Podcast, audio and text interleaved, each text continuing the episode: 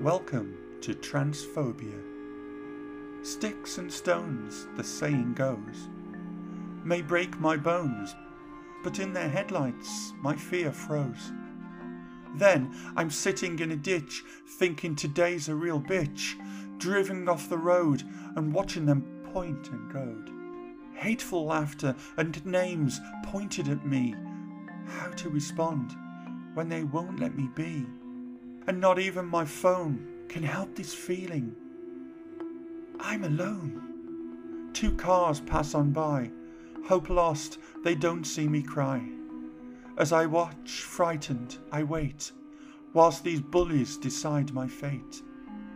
And then they are gone, speeding away as fast as they begun.